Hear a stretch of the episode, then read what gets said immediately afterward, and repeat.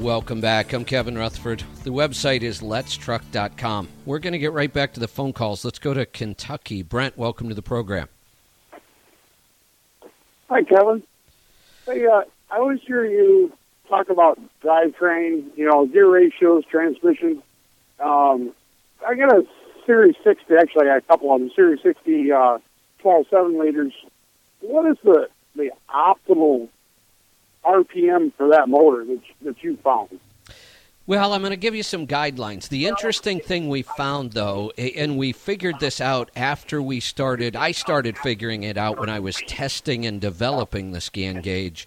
And then when we got the scan gauge out on the street, we verified the fact that we used to believe that there was a, an, apt, an absolute number that was best. Um, for example, 1,375 RPMs. What we really found out, though, was that the number changes all the time. So, for example, if you're on the level and you're fairly light and you don't have a headwind and the road surface is smooth, the Detroit will chug down the road at 1250 and get great fuel economy. Add a little weight, add a little bit of a headwind, and all of a sudden that 1250 needs to be 1400 to get the best fuel economy. Um, overall, I, I, would say that it, it is between 1350 and 1425 most of the time.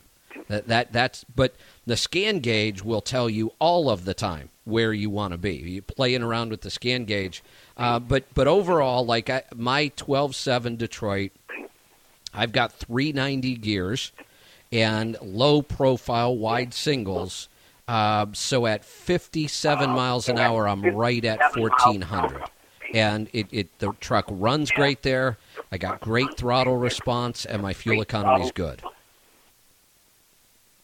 Right. I I just got the scan gauge here about a month ago, and I've been running. I run 57 mile an hour. Um, in 13th gear, that's just a little over 1200 RPM and I, I've been averaging six two. Six, I, yeah, right around six two. Is this a uh, thirteen um, speed? Yeah, with, I got three fifty eight rears.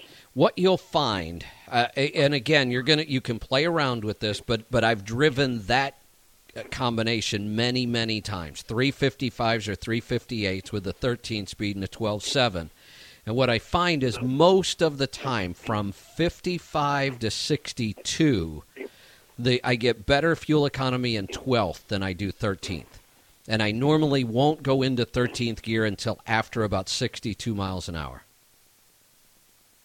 Mm-hmm. So you might want to play around well, with that and try it a little bit and see how it works on yours. Yeah, I'll, I'll try that.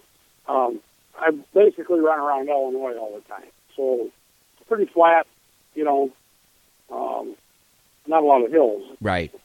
Um, right. Yeah. So you may find that, it, but and that's the beauty of the scan gauge because it changes all the time. But normally that that twelve hundred range, the twelve seven falls a little flat. Uh, throttle response isn't that great. Fuel economy is just okay. Many times, just split that gear drop it down into 12th and, and watch what happens on the scan gauge for your fuel economy. And if it comes up, then you're going to know that, you know, more times you're going to want to be in 12th at 57.